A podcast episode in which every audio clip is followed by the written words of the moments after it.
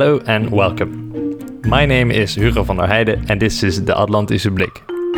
For years, US presidents have stressed the need for increased defense spending in NATO member countries. President Trump, however, has taken it one step further, to the discomfort of some of those member states. In this episode of the Atlantische Blik, I speak with the US ambassador to the Netherlands. Is NATO brain dead or is it alive and kicking? And what about Nord Stream 2 and China? This interview with Ambassador Hoekstra is a prelude to NATO Night on the 8th of October. Please join us there and bring pressing questions for the ambassador or for one of our other leading speakers.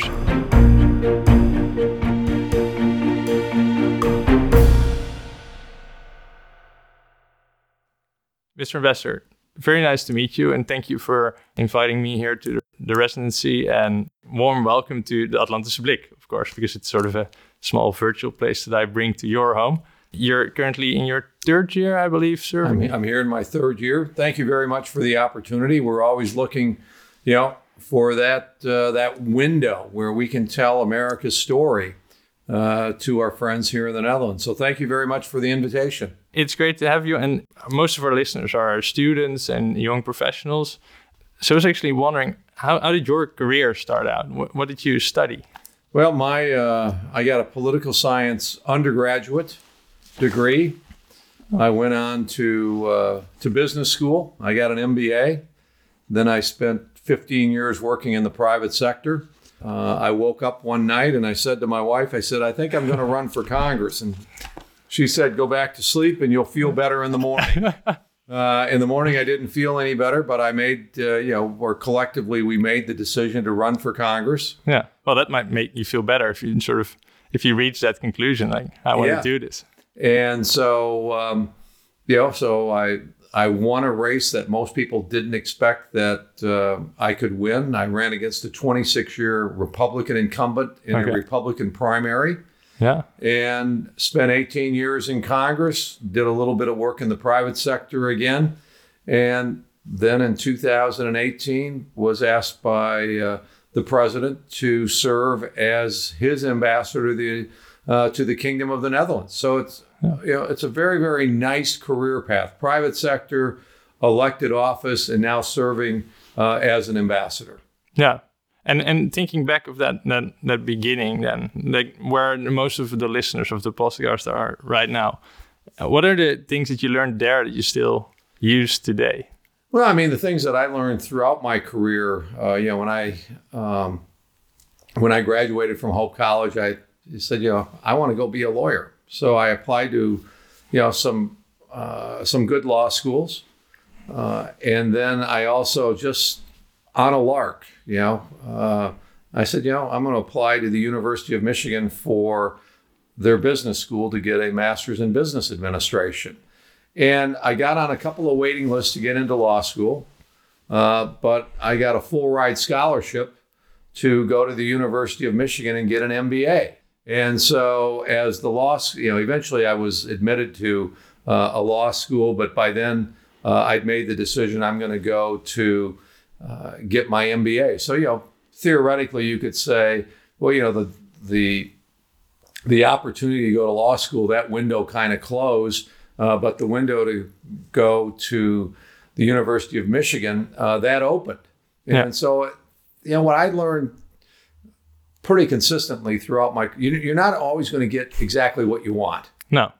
Okay. So and for you that was not going to law school, but getting another opportunity. getting another opportunity. And, and just about every time I've had a disappointment in my career, uh, another opportunity is open. Uh, Yeah. I ran for to become chairman of the education committee after I'd been in Congress for eight years.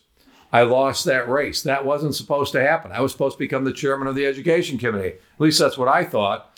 Um, and then, you know, I talked with the Speaker of the House. He said, "What else would you like to do?" And I said, "Well, you know, I'd like to go on the Intelligence Committee." and it wasn't a very prestigious posting or whatever. Uh, but it was January of 2001. The speaker put me on the Intelligence Committee. Nine months later, we had 9 11.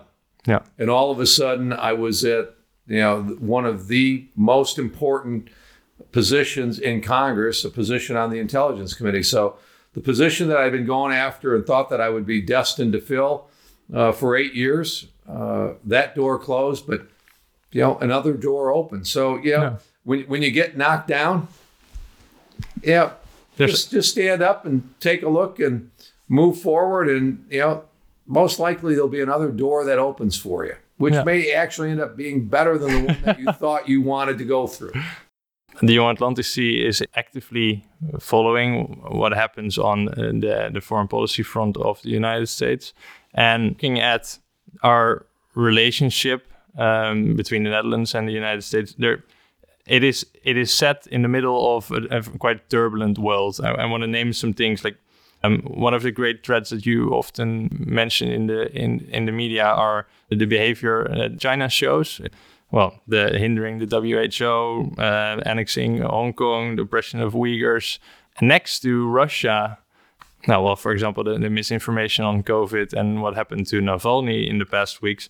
In in light of all that, and in light of the the existing bond between the United States and the Netherlands, how would you describe the the current relationship between the Netherlands and the United States from a security perspective? Are we joined in dealing with these threats? And Well, number one, I'd say that there are a number of your foreign policy leaders in the Netherlands that are totally misinformed and are mischaracterizing the relationship uh, or America's role in foreign policy. Uh, they are saying America's retreating. There is a vacuum. yeah, Okay, America's retrenching. You know, that is so incorrect. President Trump is going at foreign policy, and he's going at it perhaps in a non traditional way that some leaders in Europe uh, are comfortable with, and some of your foreign policy folks here in the Netherlands have gotten totally wrong, uh, saying America's retrenching and they don't care. It's kind of like, uh, excuse me, has anybody looked at what's going on in the Middle East? Uh, we got some deals there with the you know, UAE, Bahrain, uh, some other countries. The first progress that's been made in the Middle East, maybe in the last decade.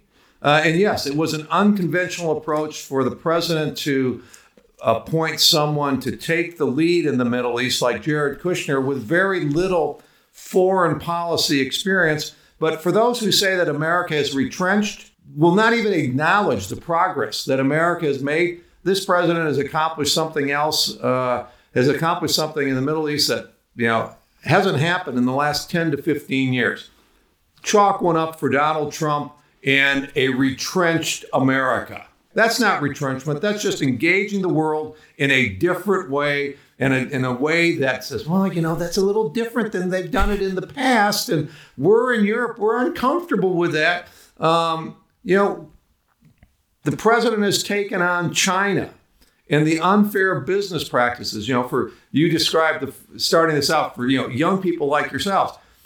The president's trying to create a world where there's going to be opportunity for people your age. You're not going to have great quality jobs if China keeps ripping off our technology and competes with us unfairly. Okay? The president did that. No American president before that has done that. Europe's not done that. I'm sorry, that is not retrenchment. That Yeah. is leadership. And that leadership is not coming from the Netherlands, it's not coming from Europe. Uh, Russia, okay, the president's been on Nord Stream 2. yeah, And the pre- oh, you know, we can't do that. We got to have an economic relationship with Russia. Oh, you know, you know, we need Nord Stream two. And it, yes, they did shoot down MH17 and and all of that. They are interfering in our elections, but you know, we got to maintain this relationship with uh, with Russia. Then they poison this guy, and finally, um, there are people that are saying, you know, maybe it's time for the Dutch and Europe to stand up to Russia. Well, who who said that first? Donald Trump. That is not retrenchment. That is America leading. Who called for? And in, in, in regards to the relationship between the US and the Netherlands on this, you, you find the Netherlands not supporting the US enough. No, the, the U.S. and the Dutch haven't been supportive. They said we were wrong on Nord Stream two. yeah. Okay, we need this economic interest, and finally, uh, that. And then you know the president called for. Sure, he said, maybe we don't need to be part of NATO. What he didn't say as clearly is maybe we need to be a part of NATO because nobody else is paying for NATO. All right. And so the president exercised leadership um, by saying it's time for everybody to stand up who made the commitment in 2014 to pay the, their 2% so that we could develop the NATO that we all believe we need. Yeah. Um, it was the president of the United States uh, who engaged and engaged Europe and said, stand up, make your commitments, or we're going to try to figure out what you see in NATO that says it's not worth it. Yeah. Uh, so that we can figure out whether it's worth it for us. Because if it's if it's not worth it for the Dutch, who spend what 1.3, 1.25, if it's not worth it for the Dutch to invest in NATO, then why should we invest? And of course, there were people in the Netherlands who were offended by the president calling different partners out uh, in Europe. But the underlying theme of so many people in the foreign policy world here in the Netherlands is oh, America's retrenching. It's like on all of the key issues that are out there today that Europe is finally coming around to, America and President Trump have been the ones that stepped out first and led on these issues. Um, and yes, he did it in an uncomfortable way. Uh, but on a number of these issues, you know, Europe is, is finally coming to the same place uh, that the United States is. Yeah. And how will you see the coming four years unfold? The, the United States, of course, decided to relocate troops from Germany, with the National Security Advisor citing the lack in defense spending as a motivation. Is that a way in which the US is trying to motivate NATO members to work towards that 2%? Well, there are tremendous economic benefits to the basing of troops. Yeah. Uh, U.S. troops in foreign countries. Uh, and it's clear, number one, that we had strategic reasons to move these troops around. Yeah. Consolidate consolidate uh, some of our forces in, in Brussels, uh, move some to uh, to Poland. So there there were strategic reasons uh, for those moves that were laid out by the Pentagon. Uh, the National Security Advisor, you know, there there is there is frustration that you know there are countries that are benefiting by America's spending on defense, while at the same time they're refusing to even think about it, they're they're refusing to even present a plan that gets them to two percent. They're refusing to present a plan that will get them to 1.8 percent. They're refusing to develop a plan that will get them to 1.5 percent. Mm-hmm. Bottom line is they're refusing to develop any plan at all Yeah. on defense spending. So the rest of NATO is, is it ends up looking at these countries and saying, uh, what can we count on? Are you going to be at the level you're at today? Is that going to move forward consistently?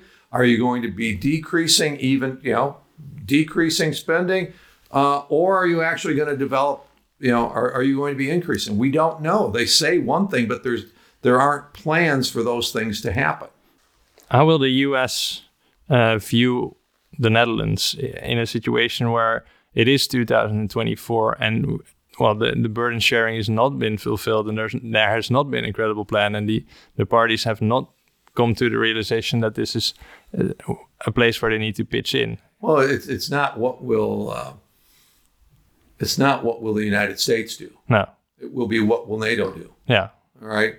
Uh, we have a strong bilateral relationship. We coordinate uh, a lot on defense spending. Not, not, excuse me. We coordinate a lot on defense and intelligence activities. Uh, we coordinate on law enforcement. We coordinate on economic. That's our bilateral relationship. Uh, the bigger question, I think, will be uh, what NATO will decide it will become. If Yeah. countries like the Netherlands and Germany uh, and some of you know Germany's a big one, but the Dutch as well. Not in terms of actual GDP, but if uh, the Dutch are influential, if the Germans and the Dutch say, you know what, we're not going to spend on NATO, we're not going to meet our two. We already know. I think I think I can pretty much guarantee that the Netherlands will not be at two percent by 2024 no you are not going to increase uh, defense spending by 50, 60% uh, in three years. Yeah. Uh, I'm not even sure you could spend it wisely. You know, you throw that much money at a, at a specific problem. Uh, Well, issue. with, the budget presented yesterday, the, the GDP sort of takes a little dive. So I believe we're now at 1.5, but that's of course not really I- investment, but it's Yeah, uh, it's well, just we- being lucky. you know, I, we got to just take a look. I mean, Yeah. the numbers bounce all over the place. Yeah. But you know, the bottom line is they they bounce between you know 1.3 and then I think yes yesterday the budget numbers that said 1.48. Uh, but you know, Yeah. in other cases we've looked at the numbers that they present and they say, well, really we're not at. Let let's just see exactly where uh, the spending is. What we know is that Yeah. you're going to be you're, you're going to be you're well short of two percent with no plan to get higher. Okay, so so before we had this podcast, I, I tried to come up with a, a way of describing the relationship between the Netherlands and the United States, um, specifically for what's happening within the security environment. So, on the one hand, I had the U.S. is disappointed with two things primarily. The, the not doing the burden sharing, which includes the two percent, but as I understand it now, it's also a focus on um, people um, Capabilities. capabilities. Yeah. And next to that, it is um, Nord Stream 2 and what it stands for. It is a German German Russian project, but the, the Netherlands takes a takes a part in it. So that's US sort of being slightly disappointed with what's happening here. And then on the other end, there might be a couple of NATO members confused in where to find the, the common ground with the United States, considering the, the sanctions that have for Dutch companies and the troops that are moved in Germany. And I'm not saying that's exactly what the US wanted to present, but it does make NATO members confused. Can we think of a way to prevent this from becoming a loop of disappointment and confusion, eating away at the trust in this relationship? Maybe in a creative way or in a Sure. Well, I mean, I think there. Uh, number one, there are lots of things, many, many more things that we do every day that strengthen this, that take a strong relationship and make it even stronger. Yeah. Okay. I'm gonna write some of them down. So yeah. F thirty five. yeah. You guys are buying F 35s. You guys signed up early on in the development of F 35s. I'm actually a student with uh, the Delft University of Technology, so I'm all for it. And so, actually, Dutch manufacturers, the Dutch economy will sell more parts, sell more dollar value for the F 35 than what they will pay for the F 35s that they buy. yeah. So, So we're like talking Fokker and yeah, Story. So, and, yeah. so you know that. So from a technology standpoint, from a, a dollar volume, uh, and then from a capability standpoint, you know that's a that's a phenomenal example of America and the Dutch working together from development to ap- absolutely operationalizing it. Okay, we work very very closely on intelligence sharing. The Dutch are good at some some of these things. Cyber. Okay, that that goes on every day. The Dutch people don't see it. The American people don't see it. I see it as an ambassador. Uh, you know, your politicians see it. Your military leaders see it. Yeah. So we we have that cooperation. Um, we do, a, uh, you know, from a security standpoint, uh, you know, we do a lot of things together in terms of law enforcement. Okay, um, drug seizures, drug lords. You know, the uh, the Dutch just had repatriated to them uh, Razzouki and Taghi. yeah. Okay. You know, I think the Americans might have helped a little, little, little bit. Yeah, I'm- not. I'm not super familiar with, it, but he, he, are- he did come from Dubai, right? Or One came from Dubai and Yeah. one came from Colombia. okay, yeah, Okay. And, you know, Colombia is probably not a place that uh, the Dutch have a strong reach into or a strong relationship with the Colombian government. I'm sure that, you know, they're friends. Uh, same thing with Dubai. Uh, you know, maybe the U.S. had just a, a, a tiny, tiny, tiny little bit of role in, in helping make that, making those things, uh, facilitating those things happening. We work together on drug interdictions, the stuff coming through Rotterdam. Uh, we work together on, on anti-terrorism. The Dutch are still in uh, Afghanistan. Uh, you have, I, I don't know if they've returned to Iraq yet or not, because I think a number of them were pulled out after COVID. Uh, so there's a number of places. So that that's all on the plus side. Yeah. Okay. That is, that is uh, if you got the scales out there, you just pile them on top of each other and say, wow, okay, there's a lot of stuff that we're doing together. Um, and we're thrilled to be doing it together because the Dutch are good partners. And then you've got, uh, yeah, we're frustrated with uh, the the burden sharing. Yeah. Absolutely. Okay. The Dutch said they were going to do this, and they're not. Uh, and now the decision is, are we going to do it or not? And so we're waiting for the Dutch to make a call on that, and we'll see what happens. Um, the uh, and you know, you're always moving troops around. Okay. Uh, because threats and opportunities and these types of things change. That's not sending a mixed message. It's just America's doing what it No, what, no, no, what it what it believes is necessary uh, Yeah. to have our people dispersed uh, throughout Europe. Okay, compare that. We're we're figuring out how to disperse the troops because we've got them. Uh, there are countries that are trying to figure out, you know, well, we need people in these places, but we don't have them, so we Yeah. couldn't send them. No, I, All right. I agree. Okay, I so just, that- that's I'm, I'm not- primarily looking yeah. at, at, a, at a way to Yeah. to sort of stop that that spiral, like Yeah. how we're gonna. And then, the, but it's not. A, but it's just kind of like you know they shouldn't look at. We should have the right to move our people Yeah. around. Uh, and then the, the thing is, I don't believe that we've actually applied sanctions to any Dutch companies for Nord Stream. Okay, Adam, I was Yeah, mistaken there. no, no, no, no. You're you're you're you're right in that we have said that we have the legal authority under what Congress has empowered the president, the executive branch to do that we might we have we believe from a U.S. perspective, and it will it will it will just affect their their business with the United States. Yeah. Okay. Um, Yeah, maybe it was a, a pre- precautionary well, thing. We've just uh, said we we hold we have we reserve the right to sanction those companies that are helping make Nord Stream 2 Yeah. possible. And we are we've let Dutch companies know you may be one of them. yeah.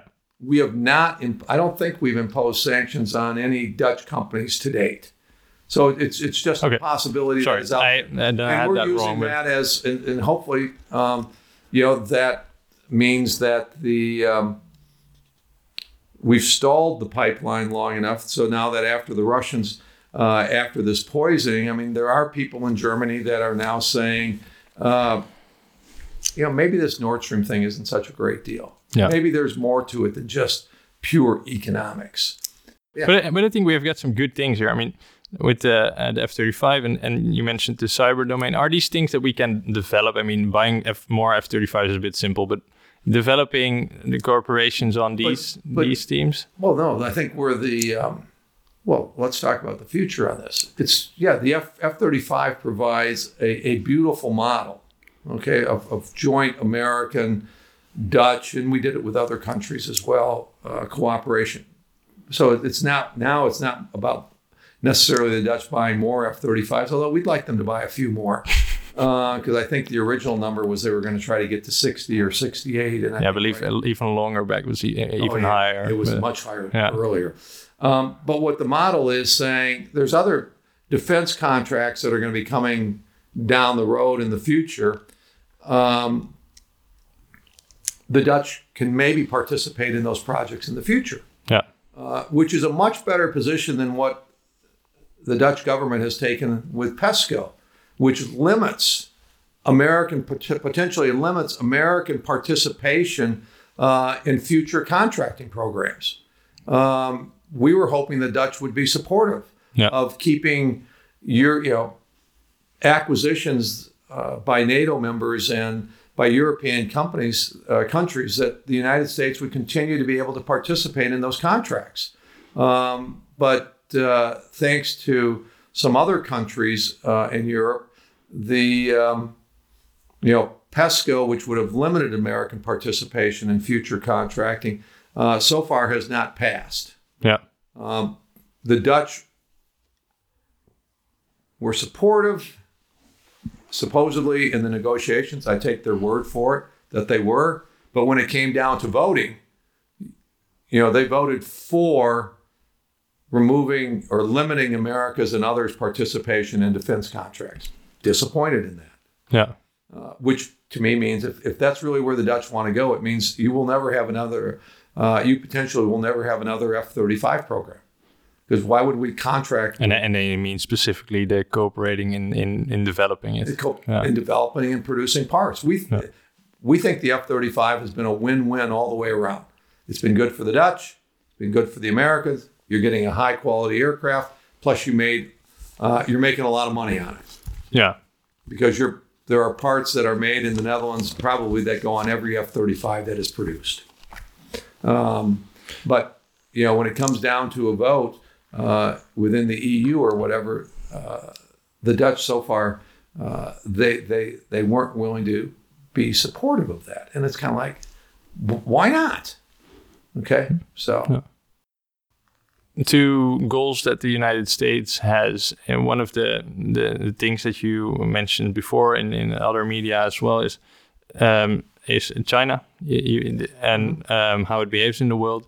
Um, it is not a classical thing for NATO to engage in, but is there um, are there parts of what the US is doing um, with regards to, for example, the hacking that is uh, happening or uh, violations of international law in the, in the South China Sea, uh, where the Netherlands or uh, NATO could could help? Do you see that? sure. I mean, going through the South China Seas, Yeah, You know, we've had our naval ships going through quote unquote contested waters, which we don't think are contested. We think are international waters. Uh, doing that with a, uh, a Dutch ship or a British ship or a German ship or whatever uh, would be helpful uh, to send a, a strong message to uh, to China that you know the the West sees you know free navigation through international waters as a priority. That's a Yeah. NATO priority, or we believe it could be a NATO priority because uh, so much of our commerce is dependent on it. You Yeah. shut down some of these vital uh, passages, and you know the shipment of supplies, equipment, or whatever, uh, or commerce would be si- significantly hindered, and all of our economies would, would be harmed. So this, you know, sending a signal that says we are op- we are supportive of free navigation uh, would be would be really helpful and welcome. yeah. So that would be another concrete thing to work on. Yeah, Maybe, absolutely. Yeah. Yep. The um, you know um, There also cyber absolutely uh, but you know uh, a lot of this other stuff is stuff that maybe is more appropriate to go through the eu when Yeah. you're talking about reciprocity with china uh, protecting intellectual property uh, protecting uh, you know the right to invest in these kinds of things uh, and opening up markets those are eu but you know there's there's such a significant overlap between the EU and NATO that, you know, yeah. you'd like to think we could coordinate them. I wanted to to close off on something else. The the, the original idea behind this podcast is to give um, students and young professionals uh, a platform to to show their expertise in a certain area within the the uh, foreign policy. You're a bit on the end of our age range. yeah, that's fine. but still, I, I wanted to ask you: Is there any um, advice or thought that you would like to give these these young people, these young leaders that are aspiring and working on the transatlantic relationship? Are there anything that you would like I mean, to share with yeah. I think the the whole area of foreign policy, the transit. The number one, when you look at the transatlantic relationship, you are looking at the most important relationship uh, from America's perspective that we have. I mean, clearly we have the relationship with Canada and New Mex and Mexico uh, for North America. All right, uh, so that you know they're our neighbors. But when it comes to uh, you know the transatlantic relationship, and we now talk about that Canada, the U.S., and Mexico.